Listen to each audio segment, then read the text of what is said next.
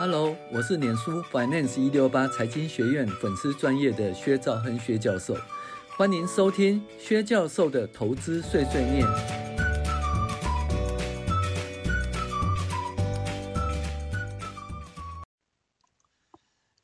大家好，我是薛兆亨薛教授。我们现在讨论进阶财报分析第二十二集。转投资应该列为透过其他综合损益按公允价值衡量金融资产，还是透过损益按公允价值衡量金融资产？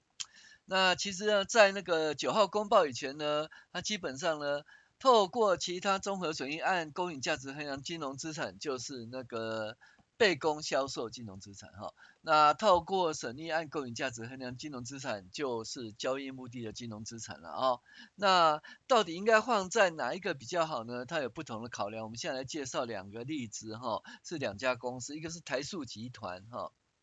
那台塑集团呢，基本上呢，台塑集团的问题不是被公销售金融资产，哈，呃的问题，而是说。它本来呢是放在这个权益法认列的金融资产，那放在长期投资里面哈，应该是这样子的，因为彼此交叉控制嘛。那如果持有百分之二十以上股票的话，就得列入权益法认列的金融资产。那在会计上，长短长短期投资分为交易目的的金融资产哦，也就是说按那个透过呃损益按。透过损益按公允价值衡量的金融资产，哈啊，被公出售金融资产就是透过呃综合损益按公允价值衡量之金融资产，哦，持有到期之金融资产，哦，然后就是成本衡量金融资产权益法认列投资合并报表母子公司，但是在投资的角度而言，比较关心的是采权益法认列的长期投资。哦，因为被投资公司的损益依照持股比例哈、哦，要认列投资公司的这个投资收入中。那这个就是说，如果说我是超过百分之二十的持股哈、我列为这个什么权益法认列的长期投资的话，那我这个子公司呢，呃，被投资公司如果说，比如说它赚一百万，如果我持有百分之二十的话，那我就要承认。二十万的投资收益，反之呢，我这个被投资公司哦，也就是亏损一百万的话，那我就母公司，我这个投资公司就必须承认呃二十万的损失。哦，那台塑集团呢，呃，以台化为例呢，它之间的相互持股并不列在长期投资。也就是说，它没有列列在那个采权益法认列的长期投资，而是列列为短期投资，而且是被公出售金融资产的流动科目下面哈。那这个东西基本上呢，如果说是被公出售金融资产，也就是说，我们后来是以，呃，透过。透过综合损益，透过其他综合损益按公允价值衡量金融资产这个科目入账哈。那为什么呢？第一，因为如果放在那个流动资产科目的话，呃，对流动比例会比较好看。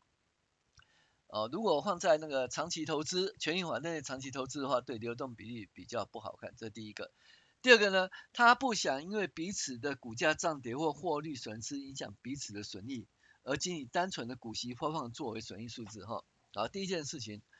如果说这个被投资公司啊，那投资公司去投资被投资公司，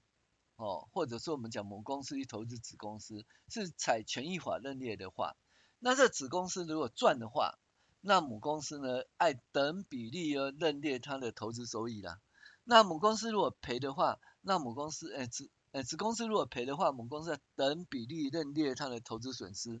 哦，所以呢，这个东西就是说我这家公司的利益或损失呢，很容易受到被投资公司赚或赔的影响。那所以呢，如果你不想受到被投资公司赚或赔的影响的话，那你就不要放在权益法认列的长期投资。那因此呢，那你就只剩下什么？只剩下交易目的的金融资产，或者是呃被公销售金融资产这两个哈。可是呢，如果交易目的的金融资产就是现在的说哦，以那个透过损益按公允价值衡量的金融资产，那意思就是说，这个这个被投资公司的股价涨跌的话，哦涨的话，这个母公司哈、哦，这个投资公司就会认列的呃评价利益。哦，涨价的评价力。反之呢，这股价跌的话，啊，那个投资公司就必须得列什么？哎，评价损失。所以呢，会因为那个被投资公司股价涨跌而影响这个投资公司或母公司的损益。那台塑集团它基本上它可能不太想要啊彼此之间的股价涨跌影响到它的评价损益或评价。评价利益或评价损失，使得那个美股因会有波动。好，他也不想因为被投资公司赚或赔，而分摊他的，比如说投资比重百分之二十或百分之三十，要等你百分之二十到百分之三十的诶盈余或损失，就投资收入或投资损失。所以呢，基本上他因为他不想这样子，所以他就选择什么，单纯以股息作为损益的。被公销售金融资产，或者是说透过其他综合损益，诶，公允价值按公允价值衡量的金融资产的方式，哦，那你看，呃，台化啦，你看台化持有台塑集团的话，它持有多少？呃，他没讲持有多少，他把它放放在那个什么，把它放在那个被公出售金融资产里面，而且是流动，流动资产有什么好处？流动资产，呃。放在流动资产那个怎么讲？它流动比例会比较好看。你看它持有这个被公销售金融资产，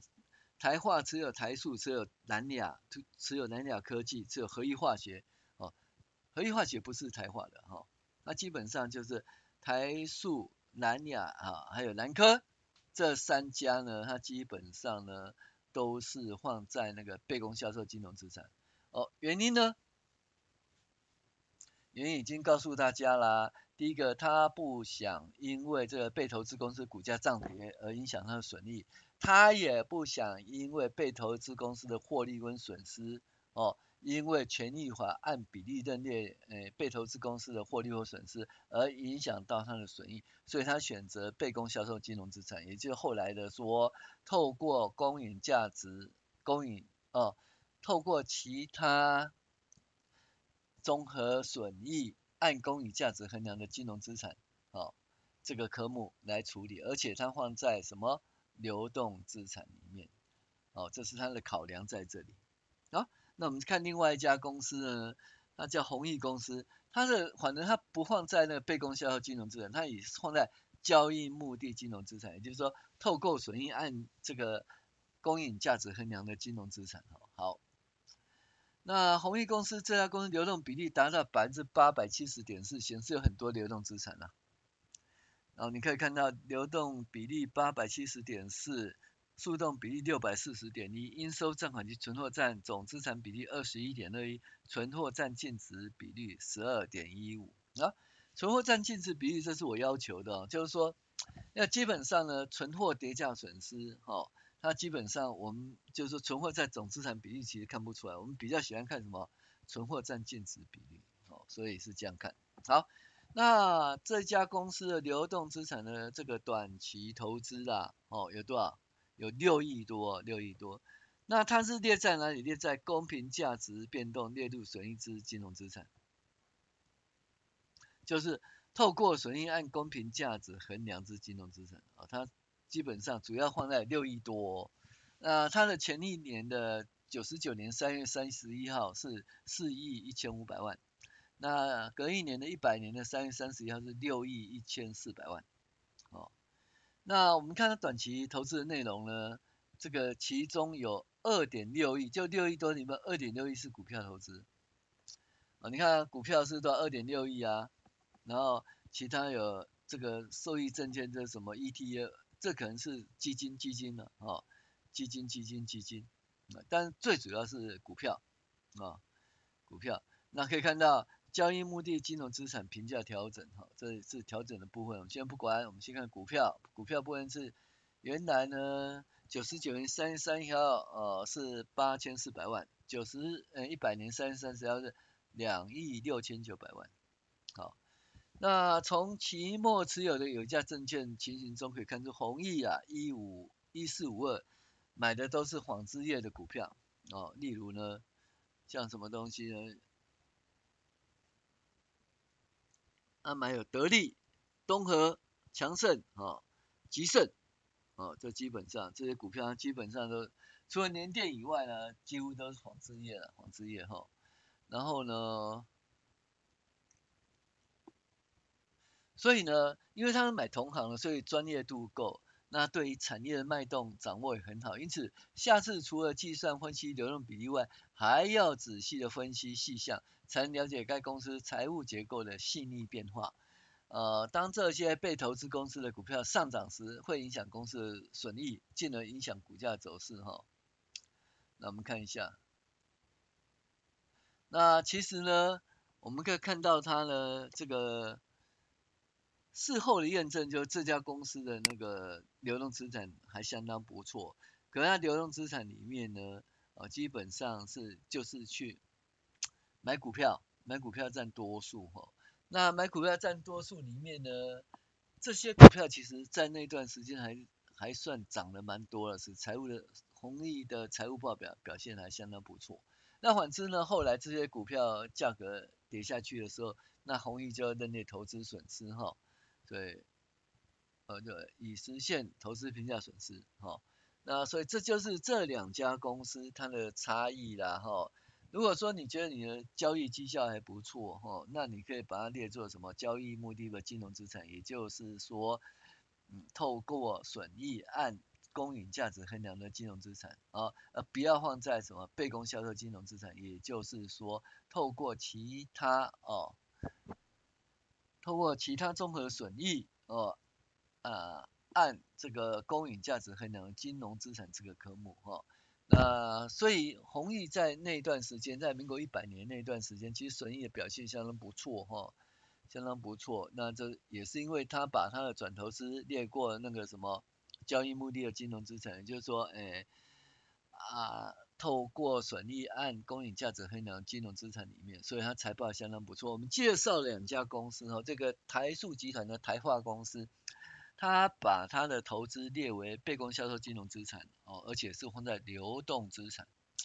那为什么会这样子呢？第一个，他不太想他的被投资公司，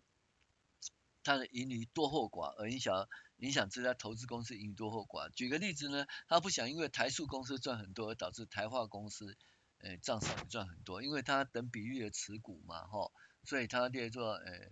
损益衡量的金额呃。列作长期投资哦，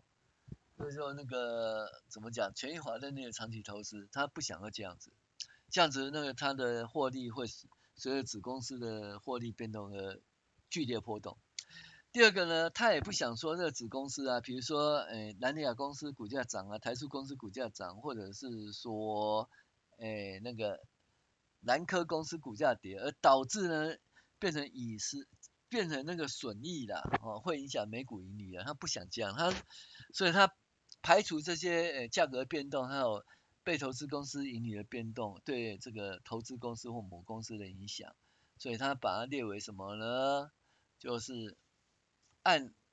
就是透过其他综合损益哦，按公允价值衡量之金融资产，那有什么好处呢？就是。这些被投资公司股价涨跌都不会影响它的获利，那这些被投资公司它的盈余的涨跌也不会影响它的获利，因为它基本上它不去认定那个就是权益法认定的长期投资，而不去认定这个东西，所以呢，他选择被公销售金融资产，啊。